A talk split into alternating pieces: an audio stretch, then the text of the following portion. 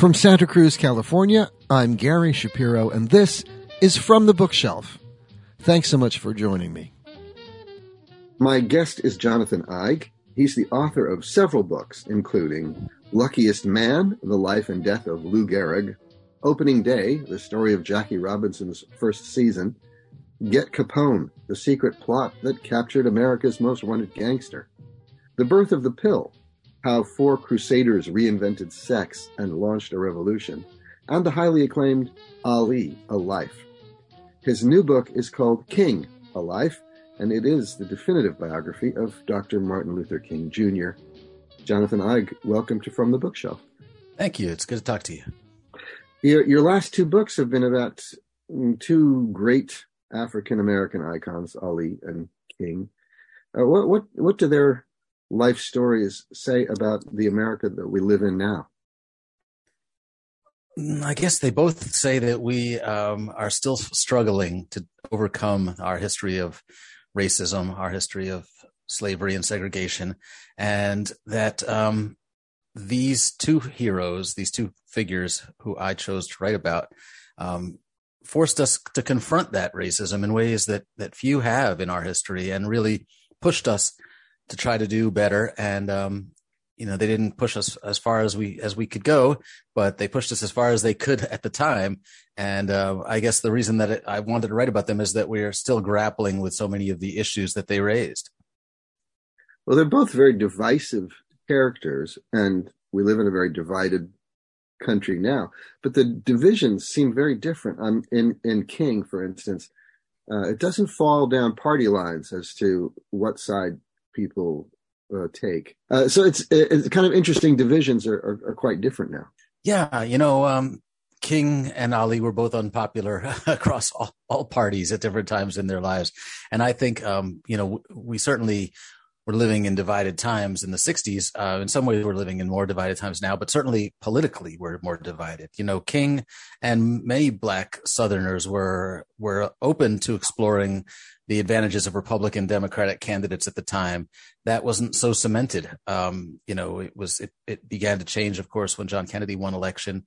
But even after that, King was open to talking to and learning from Republicans and Democrats alike.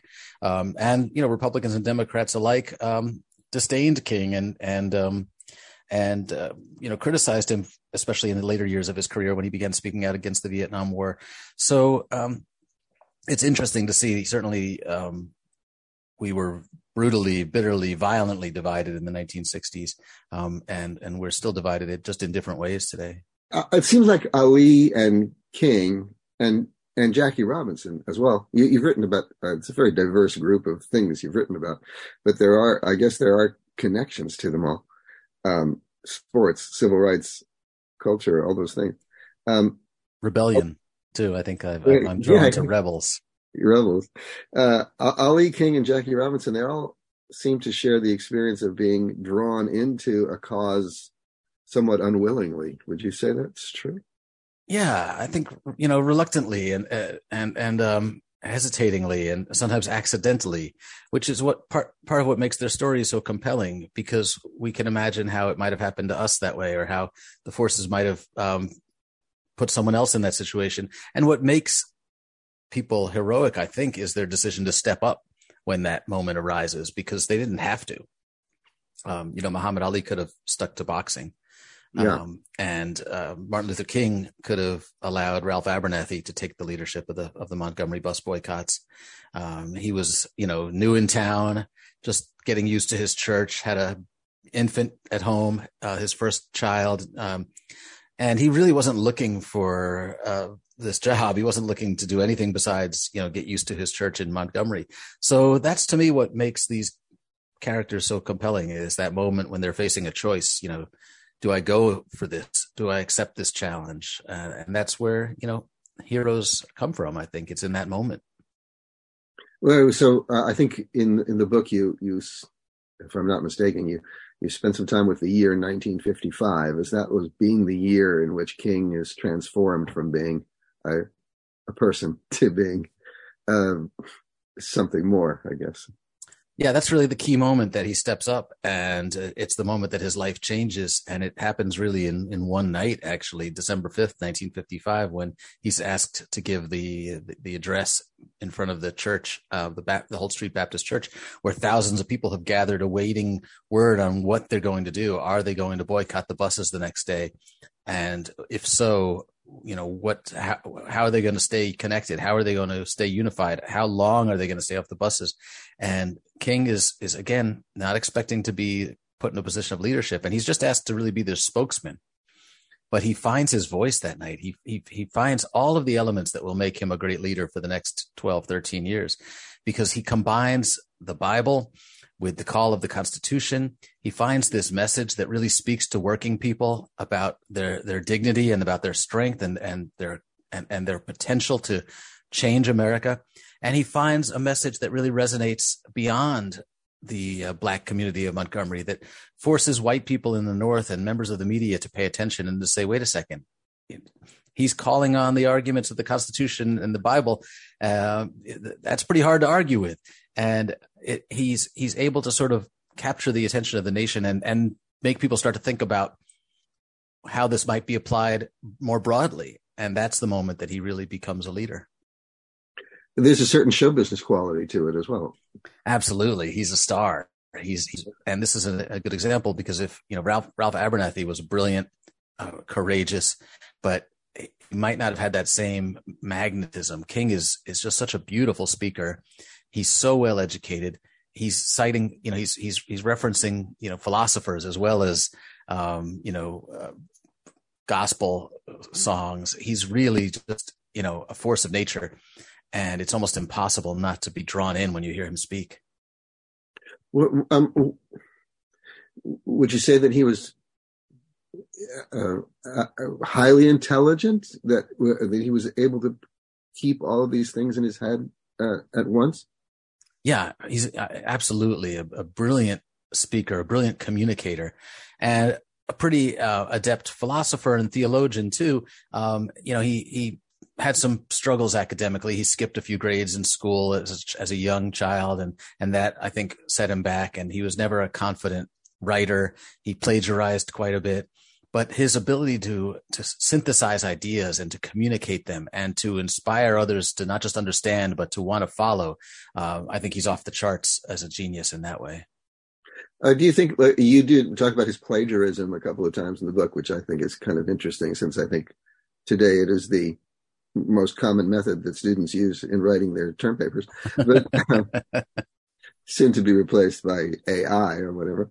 Right. But, do you think that, later in life, he did some things that were questionable as well when he knew that he was being watched? Would you say that's a flaw in his personality, or what accounts for that blindness of? It's a great question, because, his plagiarism, he stole from the most obvious places that he could possibly steal from, as if suggesting that he didn't care if he got caught. He really wasn't concerned at all. If he thought he thought there was nothing wrong with it, or that it wasn't such a big deal, because, in high school, he plagiarized a speech for a contest, and he stole it from a book in the library called Great Speeches for High School Students, right? That's not even trying to avoid detection. And then in college at Boston University, going in for his doctorate degree, he plagiarized egregiously from a doctoral dissertation that had been written just a few years earlier for the same advisor, for his very same advisor. So again, it's either really stupid, and he's not a stupid man, right? Or it's really blasé that he just doesn't care. He doesn't think it's a big deal to get caught.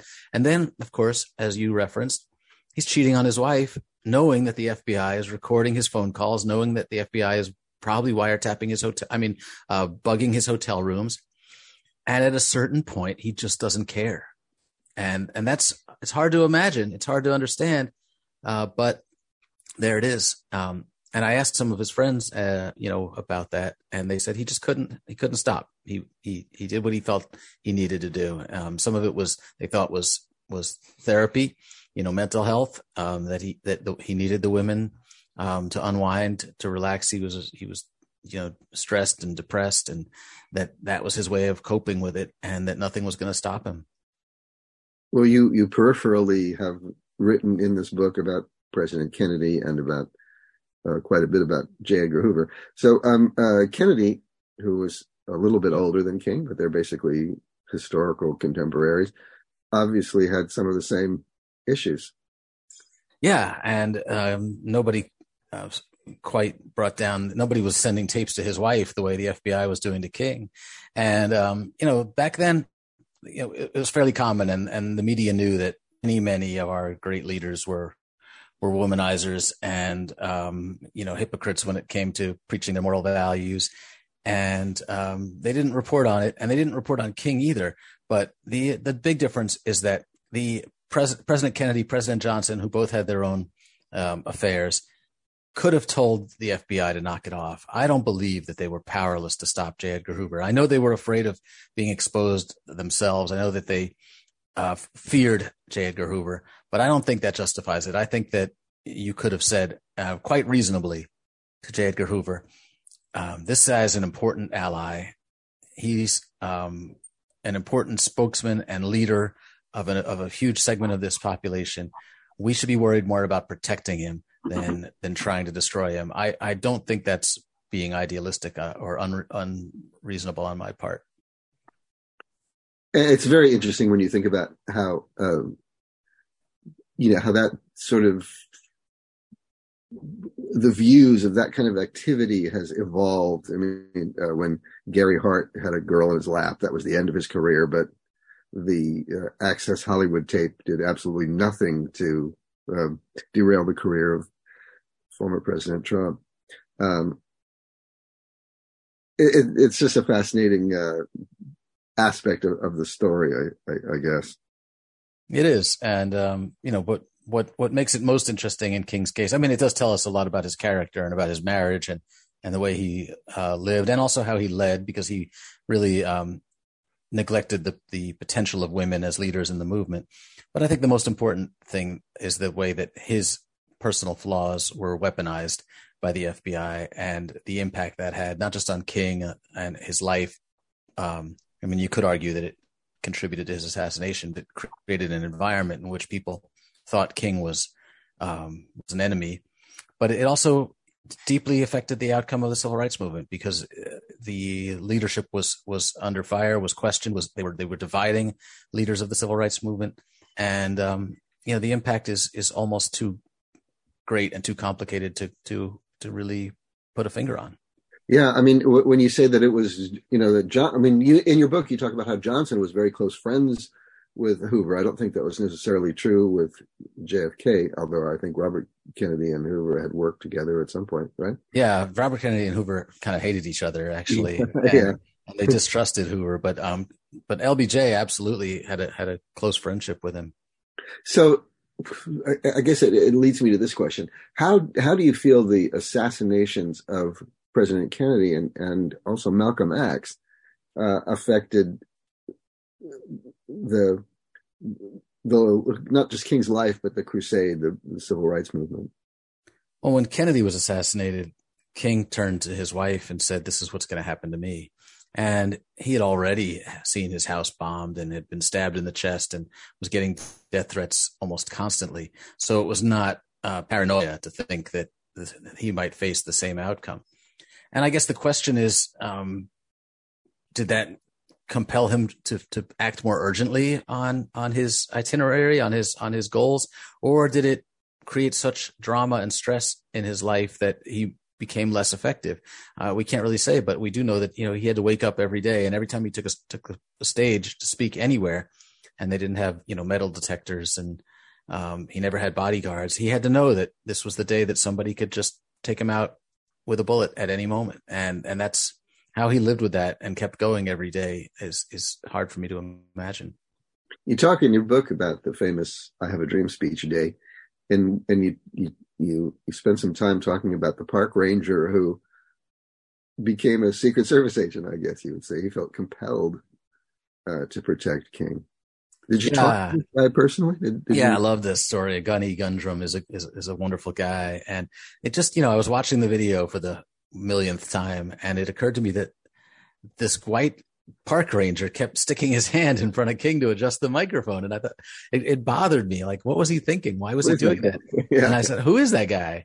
And yeah, I Googled him and found that his hometown paper had written a story about him, and I called him up and said, "What were you thinking, sticking your hand in front of King when he was talking?" He said, "No, I didn't do that. You know, I would never do that. I was very respectful. I was standing right by his side, making sure he was safe. But you know, I wouldn't stick my hand in front of his face." And I said, "Go check it out on YouTube and call me back." and he called me back and he said, "Oh wow, I can't believe I did that. But you know, now that I think about it, and the story is beautiful because he's a white guy who grew up in like the Adirondacks and had never met a black person until he joined the military, and." He said watching King there that day and seeing the crowd respond to him moved him in a way he wasn't prepared for. And he felt like, I want to make sure everybody can hear him. And he's really short. And I'm not sure the microphone is positioned correctly. And then after he adjusted the microphone once, he said, I'm not sure they can really hear him. I mean, the microphone, maybe it should be a little higher after all. So he adjusted it again.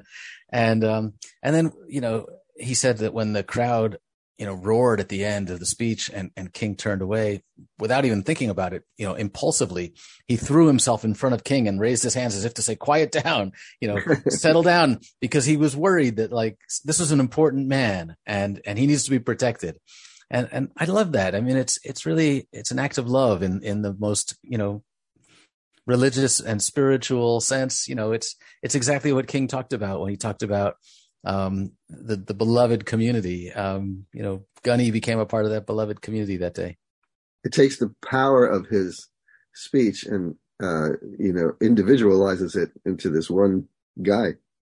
Yeah. And I told the chapter, it was hard to decide how to tell that chapter, how to write that chapter, because in some ways it's the most powerful moment of King's career.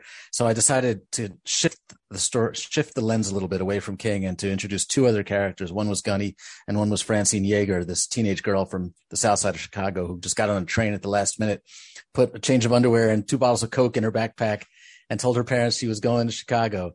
I mean, going to DC, and went there, and her life was changed by hearing King speak. So I wove those 3 stories together in that chapter in a way that I really enjoyed. Oh, it's well written, exciting chapter in the book, and of course, it's like you said, it's the one of the moments that everybody is going to want to relive. But by the way, what did Bob Dylan sing that day? Do you know? Oh, I don't remember what song he sang. I want to say. Oh man, you stumped me. I got to go look it up. All right. I want to know as a Dylan fan. Did Dylan ever encounter Dr. King that day? Do you know? Did they talk? No, I don't think they did. And I tried to reach Dylan. I tried to reach Joan Baez, Peter Yarrow, some of the people who were there that day, and none of them wanted to talk to me, which was frustrating because but you know, they've probably been interviewed about it too many times, I guess. Did you encounter any resistance to this biography because you are not African-American? Really, none, to be honest. I was really pleasantly surprised. You know, I went in very humbly and respectfully and asked King's closest friends and associates if they would help me, if they would support this idea, if they thought it was time for a new King biography. And every single one of them, except Diane Nash here in Chicago, every single one of them said yes. They thought it was an important project. And then I went to African-American scholars and asked them the same question. You know, why has it been so long since the last King biography? It's 40 years. Yeah. And would they help me if I set out to try to do this? And every single person I called said yes. And they formed this great community of people who really helped me get this done. And I was really pleasantly surprised and thrilled, you know, that I had so much support for the idea. And I think I think it was because people felt like King's story needed to be told again. And there's no perfect person to do it, but I think I convinced them that I was going to work hard enough to try to do it right. How did your Ali book kind of lead to that? I mean, you say that there hadn't been a biography of King, which is so true, but there have been tons of Ali books. What made you write about Ali, and how did that kind of lead you in this direction? Well, there really hadn't been a serious King Ali biography. There'd been a lot of really great books that took on pieces of his life, but nobody had done the full, what I like to call the presidential style biography, the one that treats him as a massively important historical figure, that interviews everybody, that puts it in historical context. Because the books that were written about Ali, many of them were written while he was still active, like Norman Mailer. And then, David Remnick's book, which was terrific, only covered the early years of his career. It's kind of like the making of Muhammad Ali. And there was an oral history, but nobody had done the complete biography yet. So when I realized that I had an opportunity to write the big Ali biography, I just felt like it was an incredible gift to have that opportunity. And along the way, I began meeting people who knew King as well, because King and Ali met a couple times. So I found myself asking Dick Gregory about Ali, and then saying, so what about King? What was he like? Just out of curiosity. And Harry Belafonte, Jesse Jackson, Andrew Young. These were people I interviewed for the Ali book first. And then it slowly dawned on me that I really should be asking them about King as well. And that when I finished Ali, I started calling them back and saying, can I come interview you again and talk some more about King? And they were all up for it. So it was really, it was almost like a two-part journey for me. The books really, were connected. Yeah. Yeah. I can definitely see the connection. We're talking with Jonathan Eig, and he's the author of a brand new book called King: A Life. The "I Have a Dream" speech kind of had a effect. I'm not going to say negative effect necessarily on King, but it maybe made it more difficult for him to speak in the future, because everybody wanted him to give the "I Have a Dream" speech every time, or he felt that was true. Yeah, Andy Young said that to me, that he felt this pressure every time out to give the most memorable speech of everyone's life to every audience he ever spoke to, because he was known as Mr. I Have a Dream. And it happened right after the speech. I mean, even as he left the monument, left the Lincoln Memorial, and went over to the White House to talk to John F. Kennedy, he walks in the door and Kennedy shouts, "I have a dream!" So it's immediate. And that's a lot of pressure, but the good news is that King loved speaking. I think he was happiest when he was in front of a podium, behind a podium, or in the pulpit. I think he really just loved it. It was, like a musician, blowing his horn. That's when he was really in the groove and really felt like he was connecting with people. And he gave hundreds of speeches every year. That was the main way that he raised money for his organization, the SCLC. And they really relied on him to travel and to give speeches, and he didn't mind it. He really enjoyed it. You do a really great job of describing the cadence of his voice, and you use the analogy of a tail on a kite to make it soar, the way he I think most people can hear it in their heads because it's been played so many times, but your analysis of it was like writing about jazz. Yeah, I think that there are a lot of similarities. He borrowed a lot. Jazz musicians borrow from other jazz musicians. They borrow from other forms. They borrow from opera, from classical music, and they make it their own by improvising as they go. And that's very much what King did. He was a great improviser. He was a great quilter. He borrowed heavily from others, but made it uniquely his own. And, one of the challenges of writing is that you can never convey that sound on the printed page. You can never capture the majesty and the roar and the timbre of his voice. I'm certainly not a good enough writer to match his abilities. So I tried to do the best I could with some analogies and some metaphors, and also just to show you what kind of response he got, because it's that people just were hypnotized. He had given at least a form of that speech before. Yeah, a couple times. Most recently in Detroit, at what at that point was the largest march, largest assembly of Black protesters in American history, and so he'd practiced it a few times. And that day, August 28th, 1963, in Washington, he was the last speaker of the day, and the media were ready to go file their stories. And King had given them his printed remarks in advance, so they knew what he was going to say. It was a fairly wonky speech. It was full of hard-hitting policy stuff, but it wasn't a soaring piece of rhetoric. It was not poetry at all. It was really policy oriented. And then when he got done, and he only had 10 minutes to speak allotted to him, he just decided that he was going to go beyond his printed remarks. and looked up from his paper and said, "And I'm here today because I have a dream." And then he went into the part that he had given several times. And that's when he was happiest. And that's what he did best. You know, he took the audience to church. And that, of course, is the part that people remember best because it was the most emotional part. He was speaking from the heart, not from the printed page. And he didn't speak for very long. It wasn't a very long speech. No, the whole speech is only something like 1,500 words. It's really short, but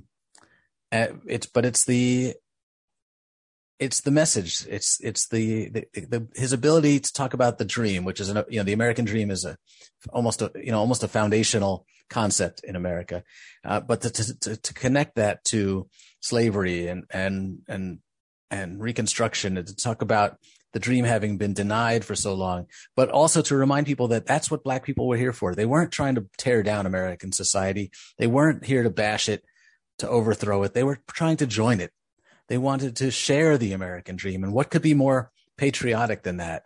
That's what made it so inspiring, I think.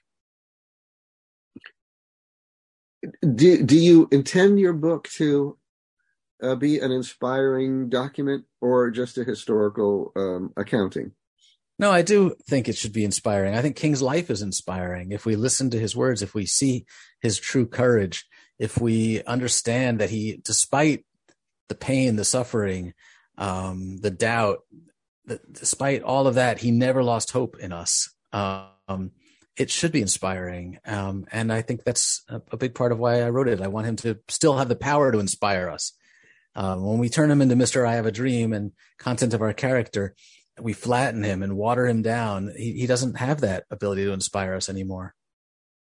Yeah, when Muhammad Ali decided to resist the draft, he gave up the two greatest years or three greatest years of his potential as an earner. I mean, millions of dollars, as well as, I mean, a boxer only has so many years in which to be great. Amazingly, Ali extended that, well beyond what was, sadly, yeah. I would say. but he made a huge sacrifice, and it seems to me that when King wins the Nobel Prize, which is a great honor, that he was locked in at that point, that he never was going to be a teacher or a local preacher or anything. It was never going to be an end to what he was doing. No, and that's so much to his credit, and shows you his courage and his level of commitment, because I think a lot of people would have been tempted to say, I'm going to start an institute and I'm going to lead a think tank. I'm going to, or I'm going to run for office, or I'm going to go off and write a book about how brilliant I am and all the lessons I have to teach the world. And he didn't. He donated all the money from the Nobel Prize to the SCLC and to a couple other organizations. I think the NAACP got some of it. And he doubled down. He said, I actually have a responsibility now to do more, to fight not just for civil rights in America, but to talk about income inequality, to talk about war. And Coretta, much to her credit, was right there with him saying, this award means we have a greater responsibility than ever. Not you have a greater responsibility. We have a greater responsibility than ever. And that's one of the things I admire most about King. Every time that he could have stepped back, and he might have said, look, the government's not making this any easier for me. The FBI is dogging me. I'm not even as effective as I can't be as effective as I want to be under these conditions. It's time for me to let someone else lead, and I will continue to advise and consult and write and teach. That would have been reasonable. He would not have been mocked for that. But his conscience would not allow him to do that, and his religious beliefs would not allow him to do that.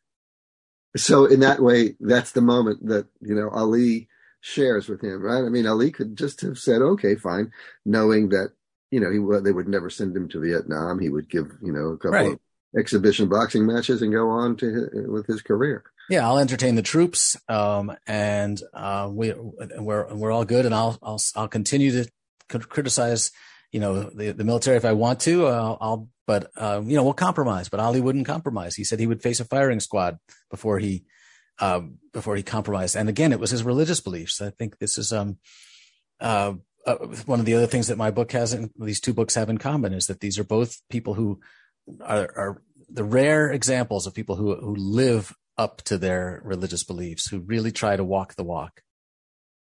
Was there, within the organization that King led, was there jealousy? You know, King got the Nobel Prize, King got the...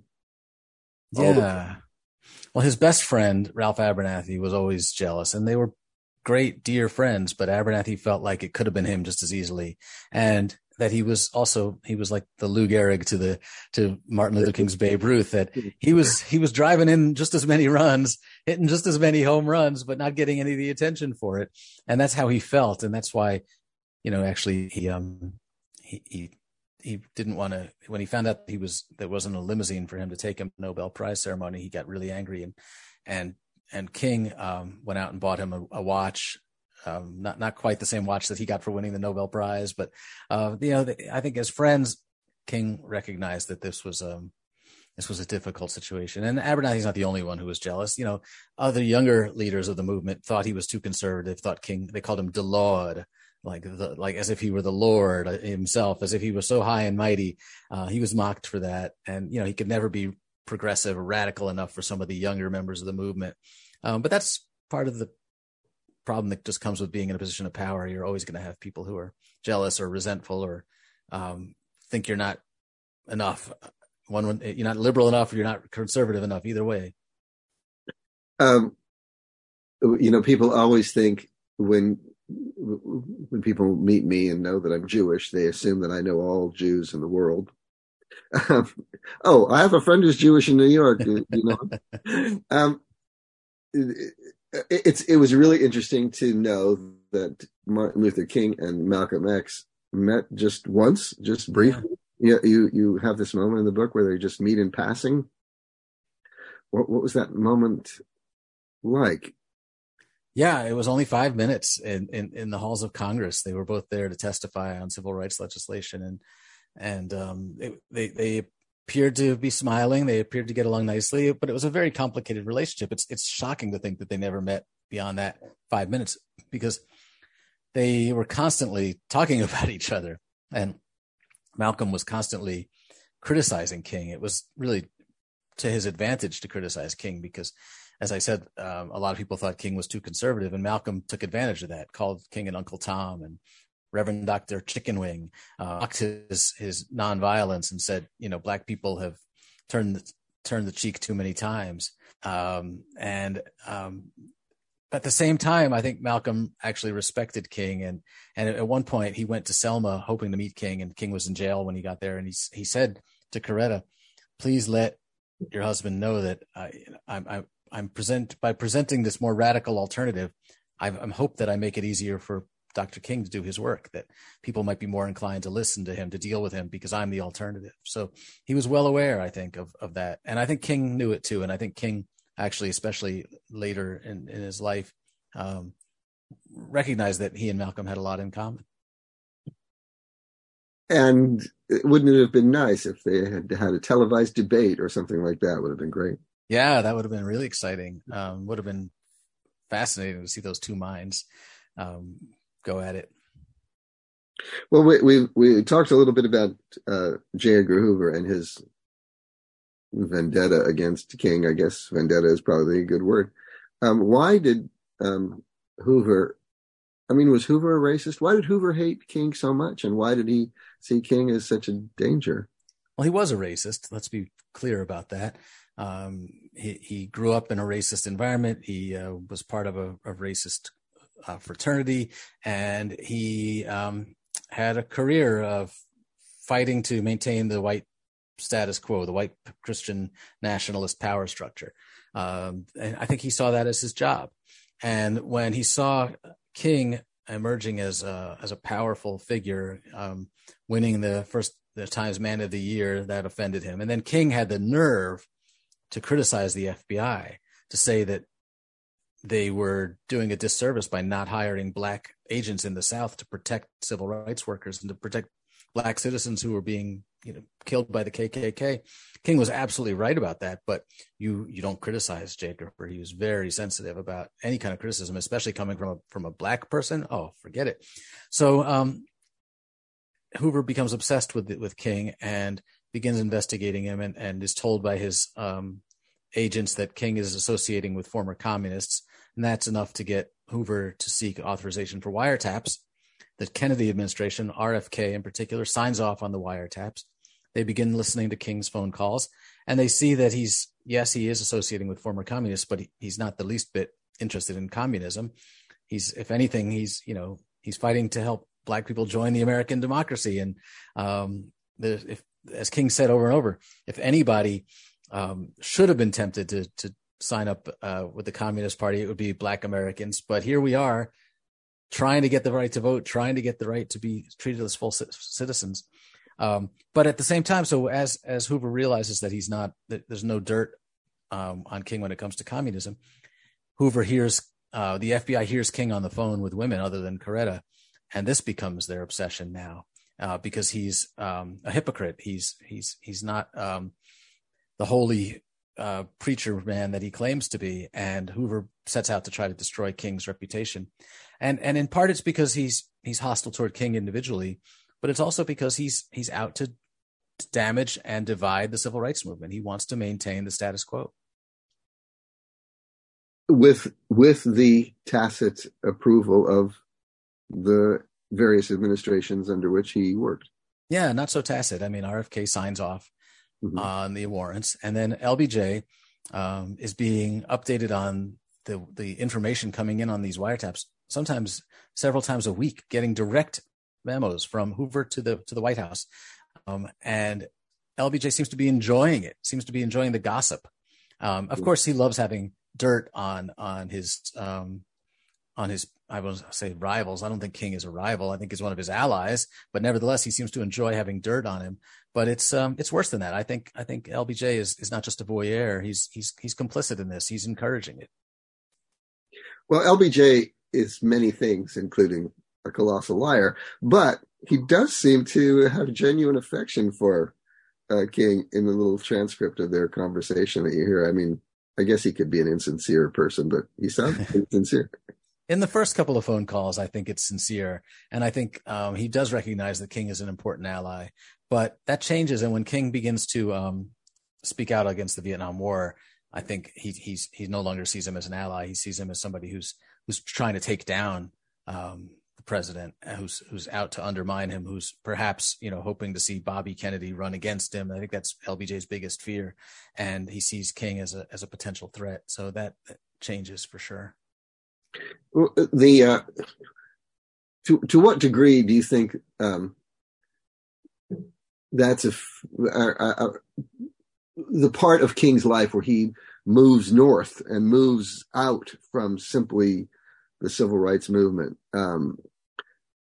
That's an important part of your story, and what effect does that have on King's life other than ending it?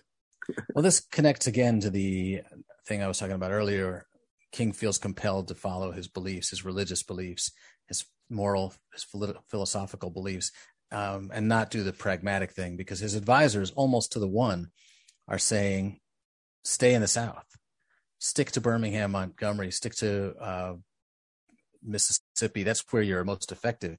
If we can just keep registering more Black voters, and we know how to do that, we'll tip the balance of power. We'll get more Black people. We'll get more of our candidates elected to key offices. We'll control Congress. We'll control the state houses.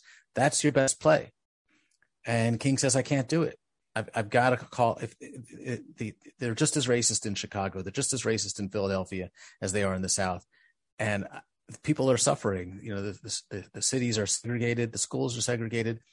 Hiring is unfair. Housing is segregated. I've got to call it out. I've got to attack where I see wrong. It's not about choosing the easiest battles. It's about, you should be choosing the hardest battles. And so King goes to Chicago and moves in to a derelict apartment on the West Side and has a rough time of it. He's treated terribly in Chicago. He's hit in the head with a brick. He leaves there saying that the racists in Chicago could teach Alabamans and Mississippians a thing or two, and he negotiates a package of reforms with Mayor Daley, and then Daley walks away from them as soon as King leaves town. So people say that King accomplished nothing there, I wouldn't agree. I would say that the city accomplished nothing. The city, had an opportunity to make change and chose not to. But the same thing happens with Vietnam. His advisors tell him, it's a mistake. You're gonna lose support. You're gonna lose your relationship with LBJ. Funders and then our liberal white funders are gonna turn against us. But King again says, I've got no choice. This is what the Bible tells us to do. And there's this one phone call, and we have a transcript of it because the FBI is taping it, where he's talking to one of his best friends. And his friend says, I think that Vietnam speech he made was a mistake. It doesn't even sound like you, and it's just going to really hurt the cause. And King is just flabbergasted. He says, don't you know me? Don't you understand who I am? It might have been politically wrong, but it wasn't morally wrong. And that's what I'm doing. That's who I am. And it's just sad to think that he has to explain himself even to his friends at that point. Do you think that he suffered from clinical depression? I mean, I know you're not a doctor, but maybe you are. I don't know. No, I'm not. But I think he probably did. His friends did. Jesse Jackson said that explicitly. He was certainly, troubled. He was hospitalized numerous times for what he called exhaustion. Coretta referred to it at times as depression. He was even in the hospital when he got the news about the Nobel Peace Prize. And he said he thought he was dreaming it when the phone call came because he'd been heavily sedated with sleeping pills. So I think it's just another sign of how human he was, and that how much he struggled. Even at the moments of his greatest glory, he was struggling personally. You spend some time in the book talking about women in the civil rights movement and how important they were. And I guess it's part of the time in which King lived that the contributions of women were diminished and not exalted the way they should have been. What was his attitude about that? It's another one of his flaws, I'm afraid, because, you see it early on. He falls in love with Coretta in part because she's an activist, because she's got more experience as an activist than he does at that point in their lives. And yet he tells her that, her job is to stay home and raise the kids. And it's not just Coretta. And it's not just, early in their marriage. It's throughout his entire career. He's neglecting and even sometimes, rejecting the contributions of women. And, women like Ella Baker and Septima Clark are great organizers. They're out in the field. They're building networks. They're educating voters. They're proving that they know how to organize. And yet they have no chance of rising to positions of responsibility in King's organization, because King and the other, leaders tend to be Baptist preachers who have been raised and trained in this very sexist environment and have always believed that woman's place is either at home or at the church organ, and that there's really no place for them in the positions of leadership. And it's one of King's great blind spots, because he is truly one of our great fighters for equality, but he fails to recognize the equality of half of the planet, unfortunately. Yeah, well, I guess it's no surprise that we had an African American president, male, before we've had a female president of any race.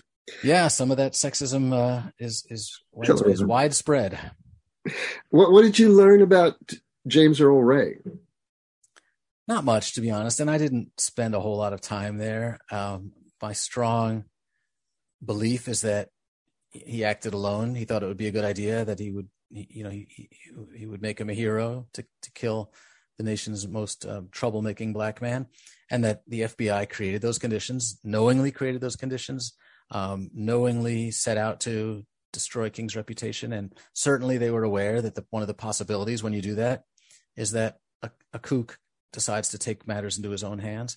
I know some people are not satisfied with that. They think there was a conspiracy. I think King's children to this day, I still think there was a conspiracy.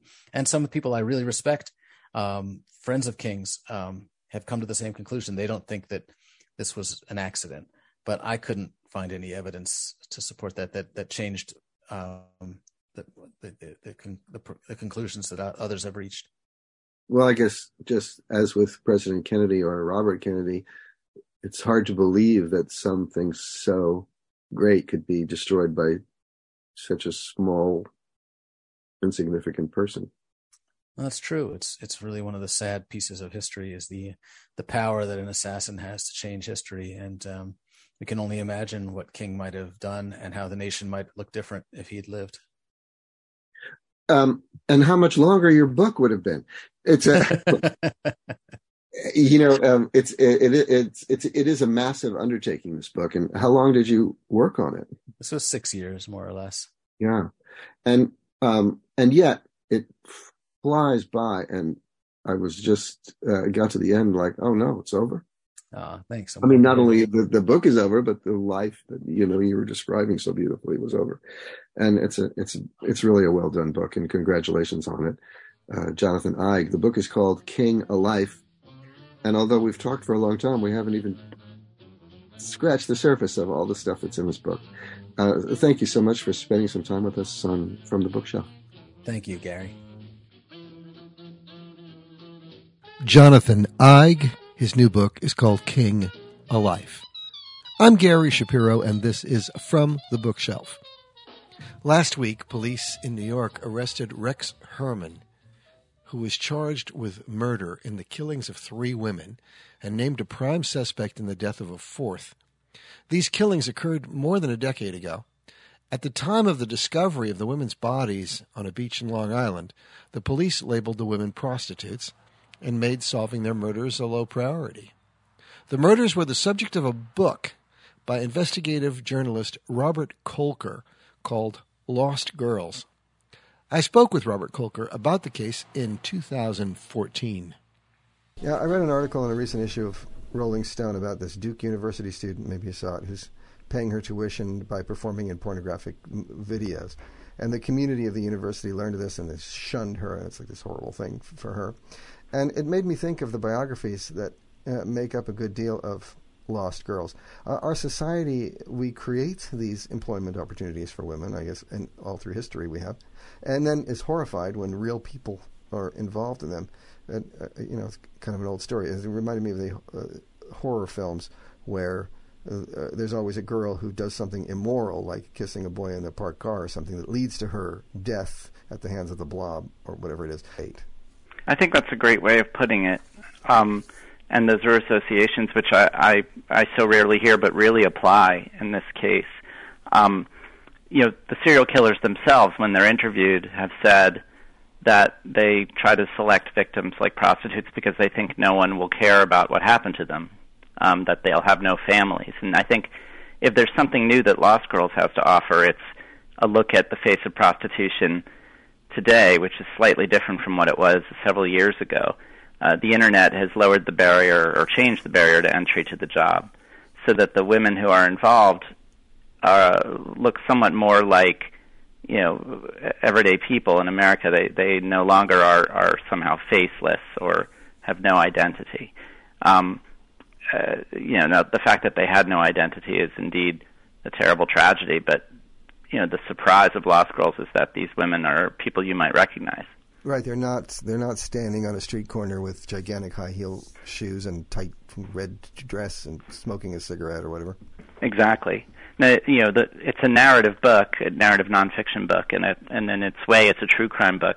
But it also, you know, is talking about a social trend. You know, there was a time a few years ago where people thought that the internet was going to change sex work forever, that it was going to professionalize it, that you wouldn't need a pimp anymore or an escort service, and so you could be a solo practitioner, just working on the internet and vetting your clients. But for these women, at least, they were considered every bit as vulnerable by the killer, and they were not. Their disappearances were not taken seriously by the police, and you know their families were basically helpless when they went missing.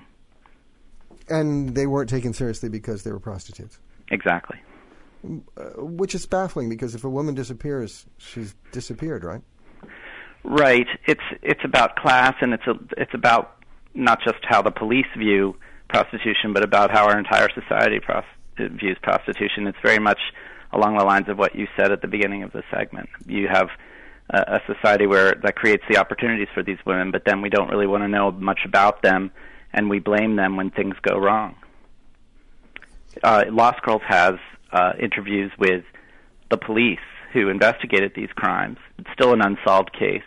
And yet the chief of detectives at the time, who I talked to, started blaming the victims in the middle of the interview. He said most of these women are killed because they were greedy. What were they doing that was greedy? I mean, they were just doing their job. That's true. And, in fact, it's the job that is so interesting, at least the way it's changed.